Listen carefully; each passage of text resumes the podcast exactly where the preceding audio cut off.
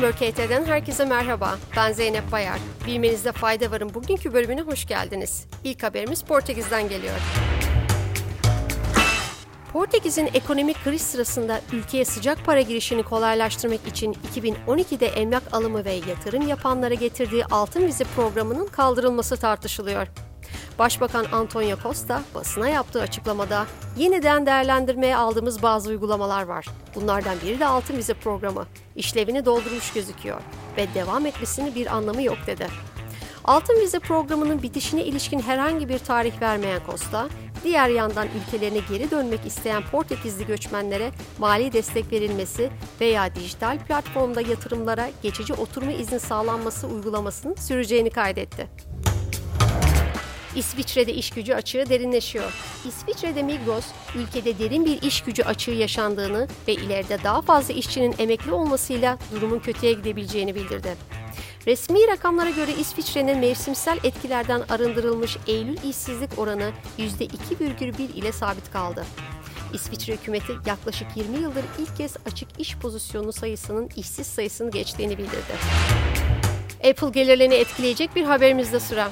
Morgan Stanley analistleri, Apple'ın en önemli tedarikçisi olarak bilinen Tayvanlı üretici Foxconn'un Zhengzhou'daki tesisinin koronavirüs salgını nedeniyle kapatılmasının etkilerini değerlendirdi.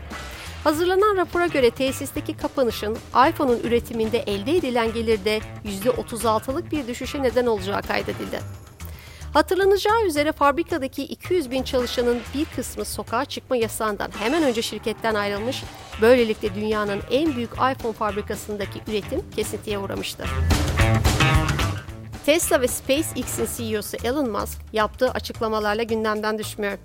Twitter'ı satın alan Musk, ABD'de 8 Kasım kongre ara seçimlerinin hemen öncesinde Cumhuriyetçi adaylara oy verin çağrısında bulundu. Açıklamasında kararsız seçmenlere hitap eden Musk, güç paylaşımı iki partinin de en kötü uçlarını törpüler.